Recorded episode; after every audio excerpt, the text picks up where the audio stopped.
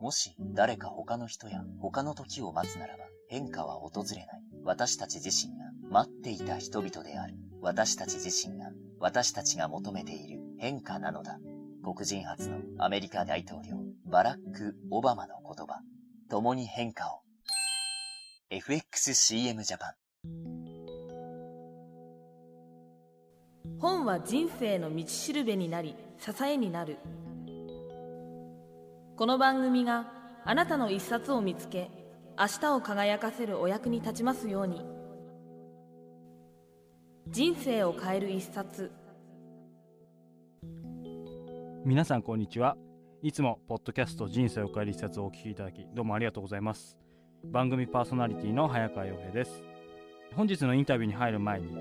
日頃この番組を応援してくださっている皆さんに今日はビッグなプレゼントキャンペーンのお知らせです。題して2010年名著の旅。両書16冊を一気に読破して2010年最高のスタートを切ろう。このキャンペーンなんですが不況不況と言われていますが、まあ、そんな今こそですねリスナーの皆さんにも名著を一気に読んでいただいて行動することで2010年そして人生を変えようという私の思いにご賛同いただいた15人の著者の方のご協力により実現した企画です。これから申し上げる著者の方からサイン入り著書をリスナーの皆さんのために番組10冊ずつプレゼントしていただきました。今回は16冊を1セットにして10名様総計160冊をプレゼントいたします。それでは気になる著者の方をご紹介します。吉井亮介さん山田真也さん石原明さん梶原茂さん浜口貴則さん臼井由紀さん平野智明さん松田美弘さん佐々木直彦さん島津義則さん坂口孝則さん。木戸和俊さん。中野隆さん。三橋大輔さん。上田渉さん。以上15名でした。申し込み方法プレゼント書籍のタイトルについては iTunes 上に配信されている PDF 総計160冊プレゼント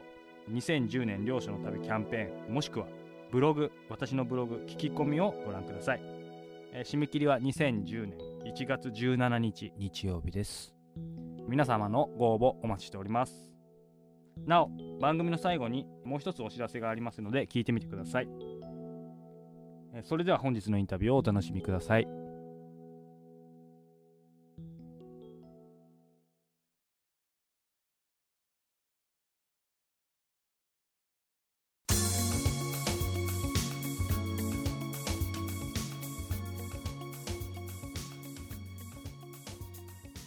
え皆さんこんにちは。今日は日本実業出版社から発売中のだから部下がついてこないできるリーダーになるための上司の条件、え著者の島津義則さんをお迎えしてお話を伺います。島津さんよろしくお願いします。よろしくお願いします、はい、早速なんですけども、はい、えー、島津さんまずまあ、今、え会社もいろいろ経営されてるんですけども、はい、独立されるまでに相当いろんな今に至るまでに経験されてるかと思うんですけども、はい、あのまあ、そもそも独立されるまでにどのような、まあ、人生を歩まれてきたのでしょうか、結構大きな質問なんですそうですね、まあ、私はですね、まあ、俗に言う一般的な あのごく普通の家庭に生まれて、はい、まあ、サラリーマンの本当に普通の家庭で生まれて、はい、でまあ、独立をするなんていうのは実は全く頭になかったんですよ。で、えー、いい加減な人生も送ったんで あの就職をする時もですね、はい、えー、別に入りたい会社があったとかあのやりたいことがあったとかいうことは全くなかったので、ただ一つだけねあのやりたくない仕事があったんです。やりたくない、はい、それは何かっていうとあの営業だったんです。はい、それで、はい、あのただそうは言ってもあの営業っていう仕事は、まあ、あの生きていくあ社会にいてね仕事をしていく上で一度はねかじった方がいい仕事なんじゃないかな大切な仕事なんじゃないかなっていうことは漠然と頭にあったんで、あの嫌だからって言って避けちゃいけないんじゃないかっていうのがあったんで。あのとにかくより好みをしないでね、はい、あの就職をしようということでとりあえず適当に受けて、はい、で一番最初にね内定をくれた会社に、はい、まあ多分その会社が縁があるんだろうとい。うふうに勝手に思い込んでで就職をし活動して、で一番最初に内定をくれた会社がもうこれがコンコンごめんくださいコンコンごめんくださいって言って1日100件も200件も飛び込み営業するような、まあ、バリバリの営業会社だったと。で結局、まあ、ある意味ね、はい、それが私の人生を変えたと言っても過言じゃないんですけどあのまあ、営業という仕事を通してい。ろいろこう勉強させてもらって、まあ、ある意味鍛えられて、はい、でまああの全然独立をねする気はなかったんですけど、はい、まあ、縁ときっかけとチャンスタイミングがあって平成5年ですか、はい、にあの28歳の時に、まあ、独立をしたっていう感じなんですけどね。はいあの現在の、まあ、具体的なあのお仕事とか事業の内容について。はい。今はですね仕事の拠点はシンガポールと、はい、日本に設けてまして、えー、基本的には日本とシンガポールをはじめ、はい、えー、アジアを中心にあのビジネスセミナーをやったりですとか、はい、えー、まあ、講演ですね、はい、と、えー、企業研修ですとか、はい、えー、あとは、まあ、あの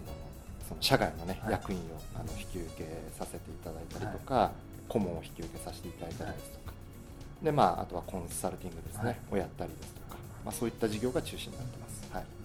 今お話伺ってやはりその、まあ、教育っていうところに結構あのフォーカスされてる部分が多いなと私は、はい、思うんですけども、はい、そのまあ独立されるまでいらっしゃった会社ってまあその営業でちょっとどうどういう具体的なものを営業っていうところだと僕今わからないんですけども、はい、やっぱその教教育っていうのは何か前の会社のなんか影響とか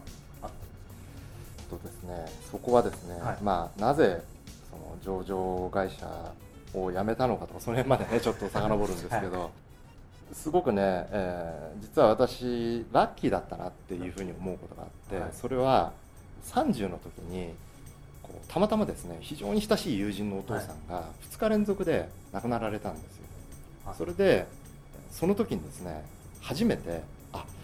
俺もね自分の親が死ぬような年になったんだなっていうふうにあの初めてね自分の親の死っていうものと向き合うきっかけがあったんですね。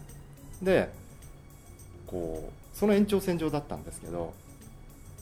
そう考えてみたらね俺もいずれ死ぬんだなっていうふうに思ったんですよ。それでこうやってねお酒を飲んでる時も人と話してる時も彼女とデートしてる時も家族と遊んでる時も何をやっててもこう確実にね仕事をしてる時でも確実に1分、はい、1秒1時間棺桶に近づいているんだなっていうふうに思ったんです、はい、でその時にこ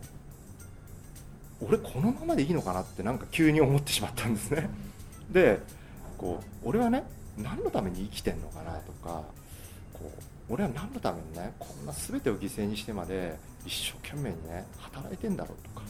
いうふうになんか急にちょっと哲学チックに考えてしまって、はい。で自分の中でどうしてもその生きる目的とか、働く目的みたいなのが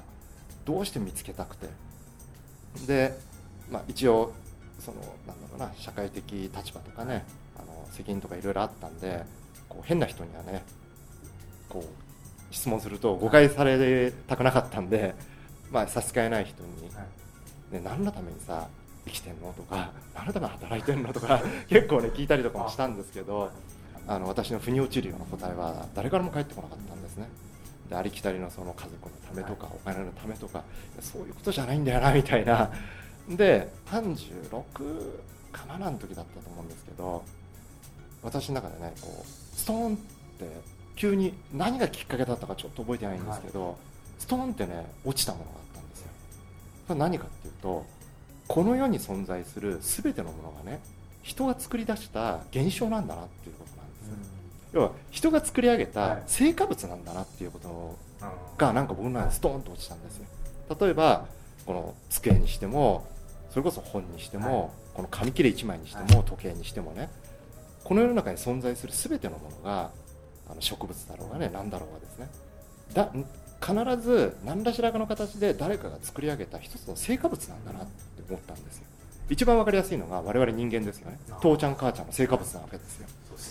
だからあこの世にね生まれてきた人全ての人々が多かれ少なかれ何らかの形でね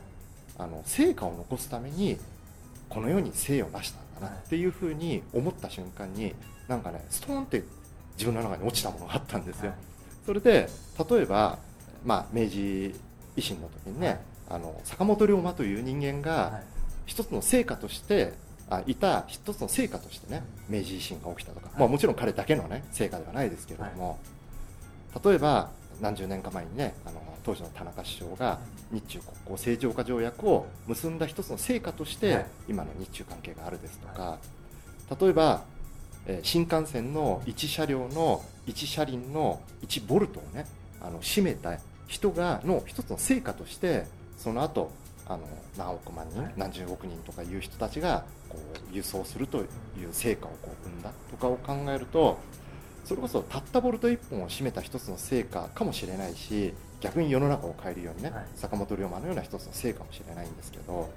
あ成果かもしれないんですけど、はい、少なくともこの世に生まれてきたからには何らかの成果を残すということが人間のミッションなんだなっていうふうに思ったんですよ。でその時にじゃあ俺はねどんな成果をこの世の中に生み落として死んでいきたいのかなっていうふうに思ったんですね。よくねその死に方が分かると生き方が分かるっていう言葉がありますけれども、あのじゃあ俺はどんな成果をこの世に生み落として死んでいきたいのかっていうふうに思ったんですよ。でその時にあの自分のですねまずは自分の人生をね、棚卸ししないといけないんだと思って、でこう、まあ、縦軸をですね感情の抑揚にして、で横軸を、え年齢にしてですね、あの筆の一本書きで、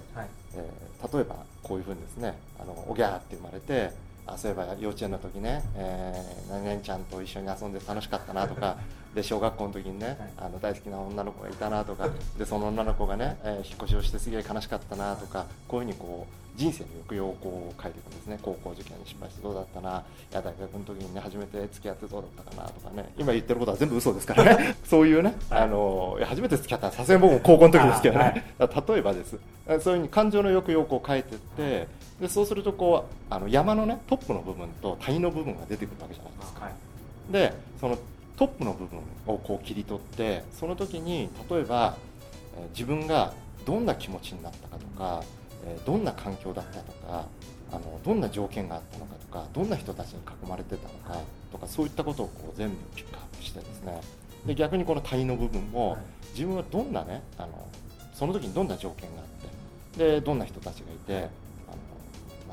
どんな気持ちになってとかいうことを全部頼むして、はい、要するにどんな時に自分は喜びだとか楽しみだとか幸せ感だとかやりがいとか生きがいとかね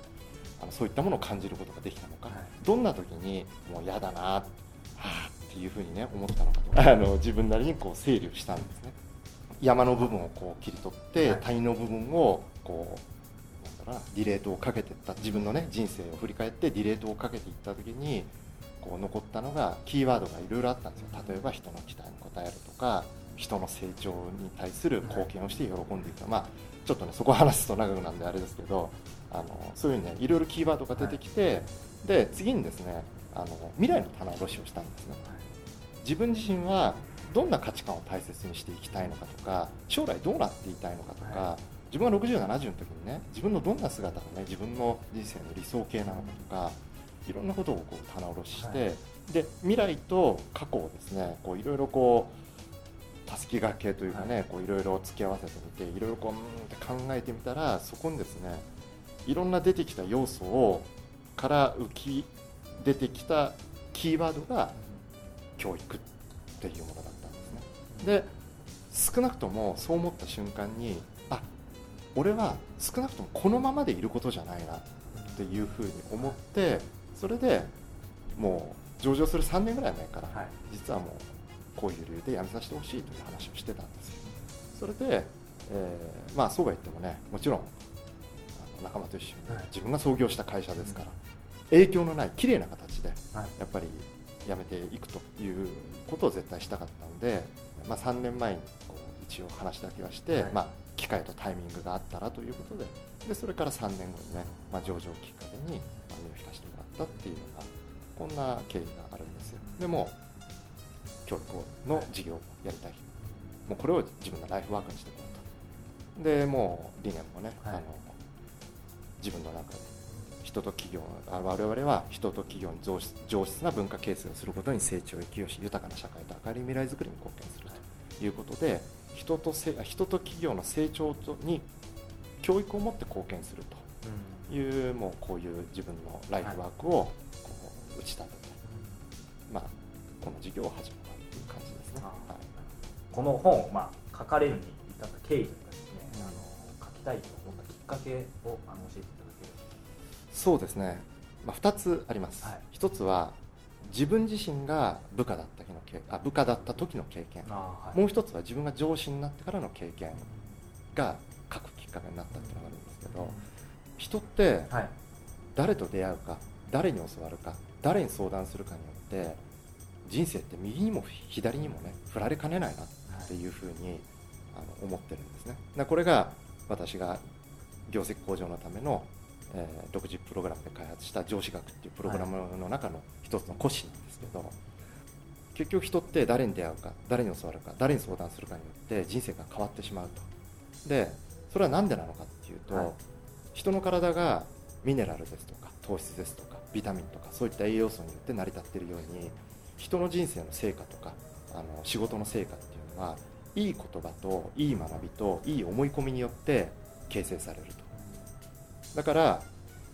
要はよりいい人いい上司に出会って、はい、えー、いい学びいい言葉いい思い込みをもらうことと劣悪な上司に出会って悪い言葉悪い思い込み悪い学びをもらった部下と人生がね全然変わってしまうということを考えた時にこう上司の及ぼす3つの力っていうことにね気づいたんですね。それは1つは、えー、社会を変える力。もう1つは企業を変える力、はい、もう1つは人を変える力ですね、はい、要するに1人の,、まあ、あの私のその上司学の中では上司と部下のネズミ講理論ということで話してるんですけど1人の優秀な上司がいることによって例えばその人間が5人の部下を持ちました、はい。で3人の優秀な部下を育ててでまたその部下たちが自分たちが上司になってまた5人の部下を持ちましたと。いうふうになったとしたらこのたった1人の上司が言ったことによってこう直接間接も含めてたくさんの実は優秀な人材が企業や世の中に配置されてってるという構図があるわけですよね。現実問題そうすると要するにリーダーを優秀なリーダーをたくさん育てることが実は企業にも世の中にもたくさんのいい人材を輩出していくっていうことにつながっていくとだから私はこのリーダー教育というものにとにかく生涯を掲げて、えー、関わっていこうというふうにこう決めたんですね。でそれは実は私自身も経験したことだからなんですよ。入社して、はい、さっき言ったようにねあの営業を始めたわけですけど一番最初に、まあ、あの役職は主任だったんですけど、はい、あのまあ、世間でいうと課長と言われる席に座ってる人があの正直言ってあんまりね面倒見のいい人じゃなかったんですよ。で、まあ、大学を卒業してなんだろうな、まあ、入社し不安とね期待で入社した私にとってはもうなんだろうすごくねあのこの人の下にいても成長できないなって思ったんですね。でまあ、草生意気な人間だったんで当時その直属の上司を飛び越えて、あのその上の当時の支社長にですねあのすいません一つ話があるんですけどっていうことで上司を変えてくださいって言いに行ったんですよ。それであのその、まあ、当時の支社長が「なんでだ?」って言うから「いや私はねあのこの会社に入って早くね力をつけて実績を出すことが一番の貢献だと思ってるけれどもあの人の下にいるとね成長できる気がしませんという話をしたらその当時の上司がすごく理解のある人だったんで分かったって言ってくれて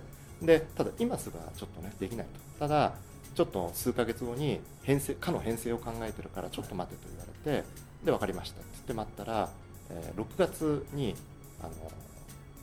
なんその可編成をした時に上司を変えてくれたんですね。それでその時に出会った上司というのが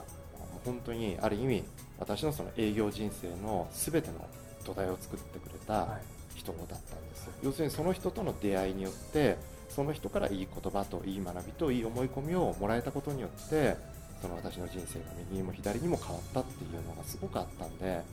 その自分の実体験とさらには自分が上司になってから自分がやっぱり同じようにいい思い込みやいい学びやいい言葉をやっぱりこう与えることができた部下とそれが残念ながら私の力不足でできなかった部下とのその差を見た時にやっぱりこのリーダーがねどうあるべきかっていうことがある意味は全てなんだなって思ってもうそこの教育に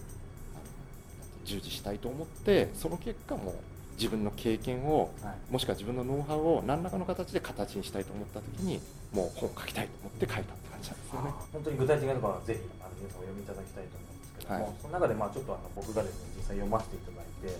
あの面白いと思ったのがあの部下を部下の相談に乗るなという、はいはい、方があったと思うんですけど、はいはい、こここのところですね少しだけちょっとあの、まあ、その心じゃないですけど、はい、教えていただければあのこれはある意味ねあの私自身も経験したことでもあるんですけど、はい、例えば部下からね上司って相談をされたら、はい、例えば早川さんとかね相談されたらどうします？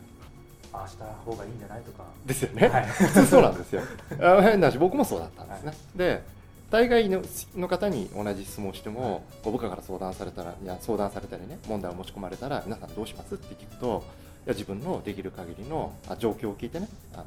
自分のできる限りのアドバイスするっていう話をするんであのなるほどと。それは別に決して間違ってはいません。とでもねそこにワンスパイスをまいてほしいって話をよくするんです。ワンスパイス。をまいてほしい。どういうことかとあの相談やあのその問題をね持ち込まれたらまあ私はセミナーの中ではねちょっとこう演出も含めて、はい。魔法の言葉っていうふうに言ってるんですけどね、はい、魔法の言葉を一つ投げてほしいと、はい、このワンスパイスを投げてほしいと。これ一つの例えなんですけどね実はね、はい、あの何かっていうと必ず部長これどう思うんですか？社長これどうしたらいいんですか？っていうふうに相談に来たらまずはあの一言君はどう思ってる？っていうふうに聞いてくださいって話をするんですね、はい、で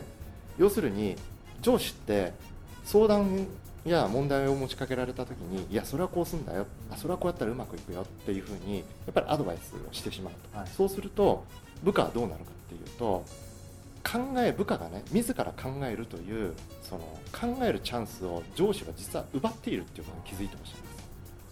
でさらに上司ってそういうふうに相談されてこうやったらいいんだよああやったらいいんだよってアドバイスしますよね。と部下たちはいやさすが何々部長ですね。いやさすが社長ですね。とかこういうね思ったり言ったりしてくれるわけですよ、そうすると上司の人たちはどうなるかっていうとやっぱり？みたいなね。だろ？みたいな。そういうふうにちょっとこうねあのうれ嬉しいじゃないですか。ね、でどこだね。さすがだろうじゃないですけど心の中でねちょっとこう思っちゃったりなんていう。でもそれが実は部下が考えるというその考える力をね養うということを奪ってしまうというね要は部下を成長させる育つ部下のその考える能力を奪うという副作用を生んでるっていうことに気づいてほしいんですよ。だからまあちょっとねインパクトをつけるために部下の相談に乗るなというね、あのことで話はしてますけれどもあの要するに部下から相談されたり問題を持ち込まれたら、答えを絶対に提供しないと。あくまでも問題っていうのはその部下やその人がなんていうのかな仕事や人生を生きていく上で仕事をする上でのある意味その人にとっての宿題なんですよだから学校であ学自分の子供で言ったら自分の子供の宿題を親が解いてあげちゃうようなもんなわけですですよ、ね、だから絶対に、はい、その部下の成長を本気で願うんであればあえて部下の相談には乗らない。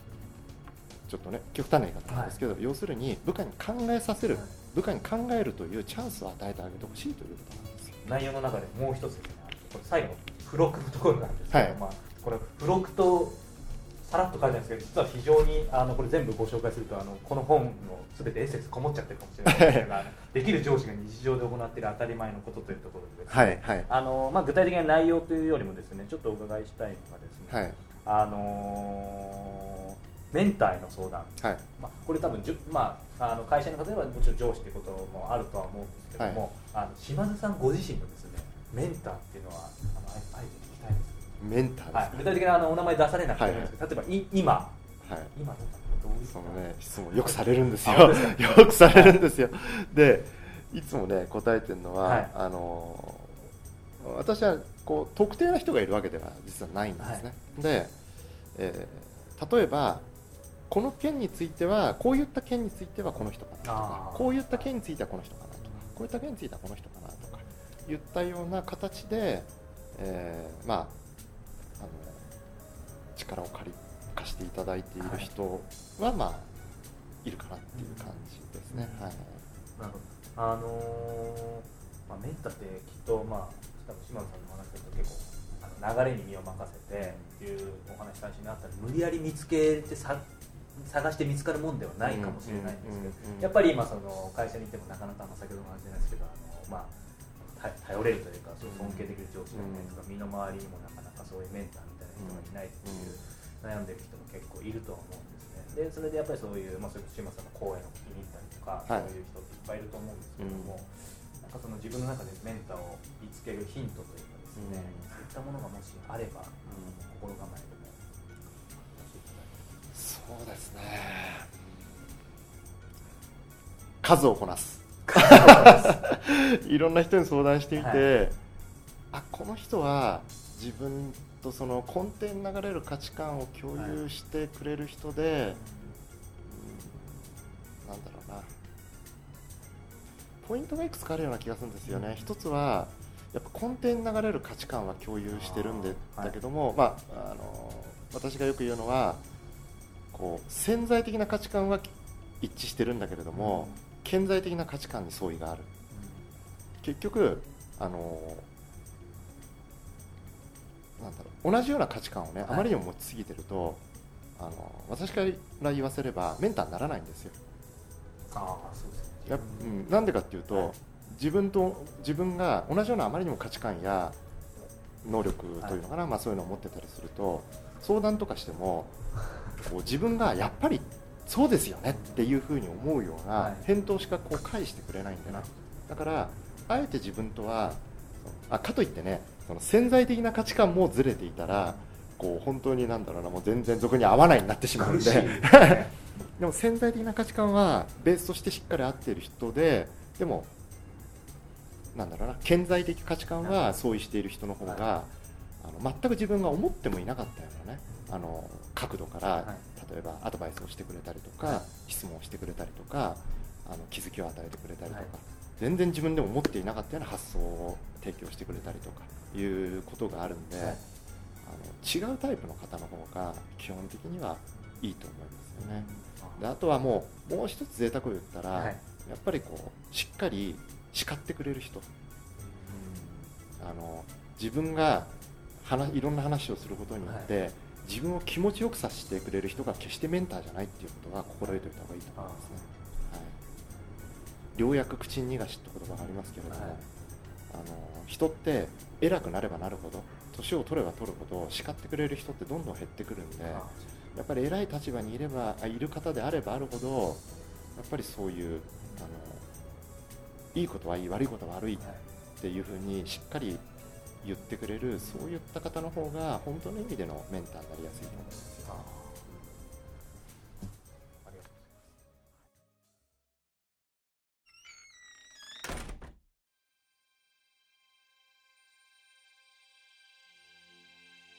本日のインタビューの模様はいかがでしたか？さて、ここで皆さんにこの人生を変える一つよりお知らせがあります。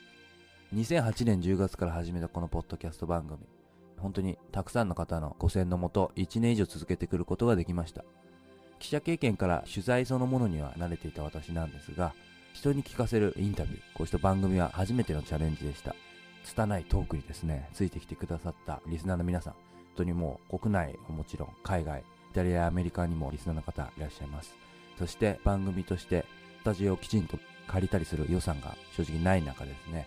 つも快く、まあ、事務所を貸してくださったり、時にはカラオケボックスで撮ったこともありました。そして著者の皆さん、ご協力本当にありがとうございました。そんな気持ちも込めて、この度、この本番組では、これまでご支援くださったリスナーの皆さんとのリアルな交流の場、人生を変える一冊オフラインミーティング2010を開催することを決めました。時は2010年1月30日土曜日午後6時から、場所は文明開化のレトロな雰囲気漂う港町横浜の馬車道で、ジャズの似合う街馬車道で行いたいと思ってます。会費は4500円。場所や申し込み方法など詳細は iTunes 上に配信されている PDF、人生を変える一冊オフラインミーティング2010、もしくはブログ聞き込みをご覧ください。いつも温かいメッセージをくださるリスナーの皆さん、時に音質やインタビューのスキルなどに対して愛情ある厳しいお言葉をかけてくださるリスナーの皆さん、ここまで続けてこられたのも皆さんのおかげです。このオフラインミーティング、有名なビジネス調査さんが来るような派手なパーティーではありません。ただですね、私にはこの番組のクオリティを高めて、よりリスナーの皆さんの役に立つような番組を発信し続けていきたいという思いがあります。そんな早川とですね、番組について、そしてもちろん日々の生活や仕事、どんなことでもいいので、一緒に話してみたいという方、このオフラインミーティングでお目にかかれるのを楽しみにしています。以上、パーソナリティ早川洋平からのお知らせでした。それではまたお目にかかりましょう。ごきげんよう。さようなら。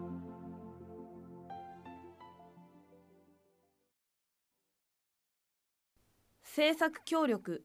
若菜はじめナレーション成田由香